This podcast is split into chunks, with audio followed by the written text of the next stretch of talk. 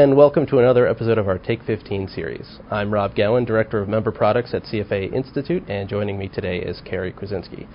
Cary is a thought leader in the growing field of sustainability and investing, uh, and he's a co author of a book titled Sustainable Investing. Cary is also vice president at Trucost, uh, which is an environmental research firm uh, based in London. And he also teaches a course at Columbia University on sustainability and investing. Cary, thank you for being here. Thanks for having me. All right, just to start things off, um, let's separate the definitions of ESG and SRI with sustainability investing because I know a lot of people tend to lump those into the same category.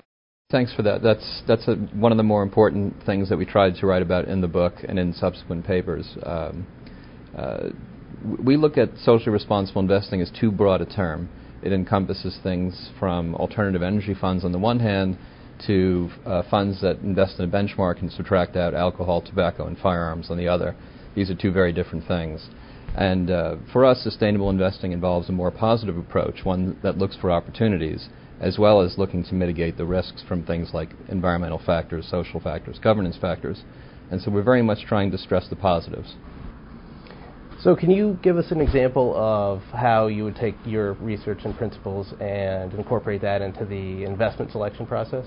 Sure. Uh, each of these factors means different things. And actually, my definition of sustainability includes mainstream financial criteria as well. So, for example, General Motors would have been an unsustainable company simply on the back of it having an unsustainable business model. Nothing, nothing to do with ESG. Um, but if you're looking to try to figure out what is a sustainable company, uh, we look at environmental factors such as uh, greenhouse gas emissions, water abstraction, waste, pollutants, and what, what happens if companies in a changing uh, world have to start internalizing these costs. Uh, further, what are the opportunities coming from things like a world of constrained resources? And so, the more you think about these things in a holistic manner, you end up with an interesting set of companies that are quite investable. Can you give us an example of one or two companies that potentially embody the principles of sustainable investing? Sure. Uh, it, it, might surprise people, but uh, IBM would be a company that comes to mind. It's a company that keeps evolving, and certainly they didn't necessarily get it right in the Microsoft days, but they, have gone on to evolve and look at uh, environmental solutions as a driver of their current business. Is there an, another example? Like, I mean, IBM is, is a consulting firm. Is there is there yeah. a manufacturing or? A well, Vestas Wind Systems, uh, which I think I'll refer to later as well, is the lar- world's largest creator of wind energy and has been uh, dominating that field. So, so you can see how it can be a combination of kind of mainstream companies evolving as well as companies creating the solutions that, that the world now requires.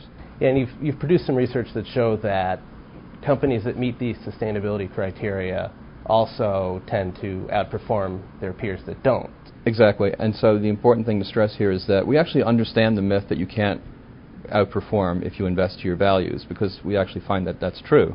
If, if you look at the first wave of SRI, the, the funds that still dominate that industry, they don't largely outperform their benchmarks. They, they at best match benchmark performance. Whereas on the other hand, if you separate out these these uh, funds that try to be positive and look for opportunities while mitigating their risk, uh, for our book, we, we looked at 850 uh, global SRI funds, isolated those that had a positive approach. Those had been outperforming the mainstream from, uh, for one, three, and five years leading up to the end of 2007. Uh, we, we, redid the analysis for a paper we did for a conference last fall and found the same thing through the first half of 2009. And this has now been correlated by findings of uh, Mark Fulton of Deutsche Asset Management Abby Joseph Cohen of Goldman Sachs spoke about this recently as well. Paul Hawken uh, last week was written about by Marc Gunther of Fortune magazine. So study after study is correlating that the innovators and the sustainable companies are indeed outperforming. Um, is, is there a chance that there's a spurious relationship going on here, or are these sustainable companies just the beneficiaries of companies that have non-sustainable practices that perhaps may be integrated in a supply chain somewhere? Yeah, well, I think what's really going on is that there's a, something of a correlation between the best run companies and those that are paying attention to sustainable, sustainability and trying to factor these things into their business practices. Uh, there is a definite correlation going on. I'm, I'm, looking forward to someone writing a paper on that as well. Uh, this is somewhat related, but some of these companies that are um, showing up on your sustainability list. Um, is it just a byproduct of their industry, or is this something that companies are proactively seeking to be more sustainable than others? Uh, it's interesting. In, our class at Columbia, we, we tried to create the most sustainable portfolio we could. And without trying, first of all, the portfolio outperformed by 252 basis points last year. Uh, second of all, the portfolio ended up being technology heavy. And the reason was that this is the, this is the industry where you would expect the innovations to come from and the companies you would expect to be uh, uh, that the uh, the world would accept the solutions from. So, so that's not a terribly surprising finding. On the other hand, we had uh, very li- we were underweight financials and we had no health care whatsoever. So it was interesting. We weren't trying to do that, but that's the way the portfolio came together. That's an interesting point. Is there uh, finance is understandable because of poor balance sheets. We can say that they're they're not running their business in a sustainable fashion from that regard. Right. Um, but healthcare, is there anything that you can point to on that front that excludes them from the list? Uh, it was interesting. It, it, it, it, wasn't clear why that happened, but certainly there are debates as to, to what degree should that be in the public domain or not. And it was interesting to see that, that the course, uh, without trying, came to that conclusion. There's also some um, discussion uh, in some research that there may not be as large of an adoption as there should be among uh, the investing public or the institutional investors. So, can you give us some thoughts on on how companies may incorporate this, or, or your viewpoint of, of how they will? Right. Uh, I think we've seen more of this integration in Europe. So the examples of the more uh, sustainable portfolios would, would be the likes of, say, Aviva, the fund manager in Europe, who's truly integrating these things now into their into their practices, and there are a few other examples of that in Europe and there are also uh, a number of funds, primarily in Europe, who've been doing this uh, more or less along the lines of our philosophies. There are a few startups now uh, here, but by and large, we, we, have yet to see uh, full integration either at the fund manager or the asset owner level, and so that remains something of a first mover opportunity, we think. Do you think it's just that a lot of these companies are rooted in traditional practices, or is there something else going on?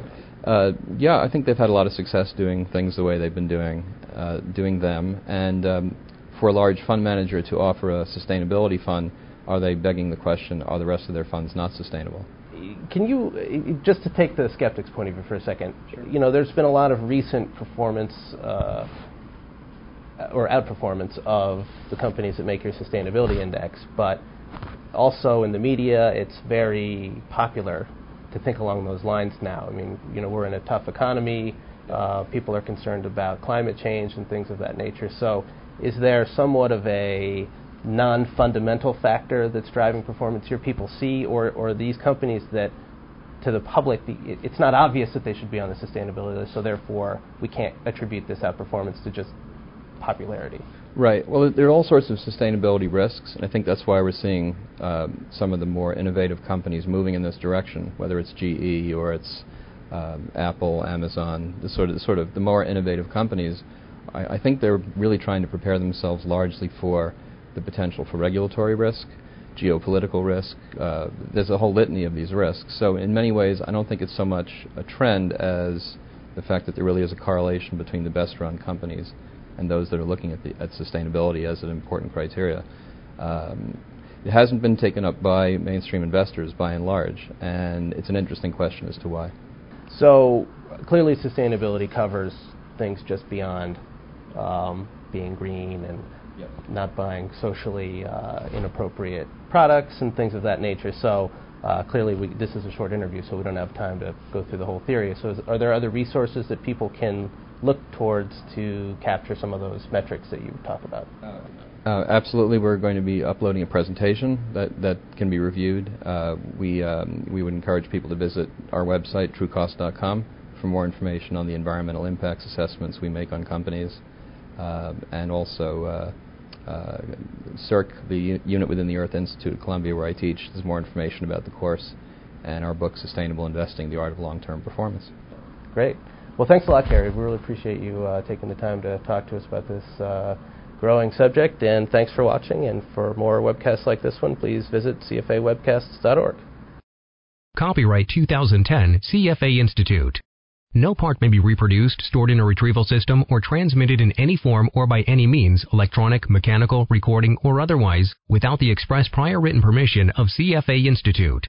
This program is designed to give accurate and authoritative information in regard to the subject matter covered. It is distributed with the understanding that CFA Institute is not engaged in rendering legal, accounting, tax, investment, or other expert advice.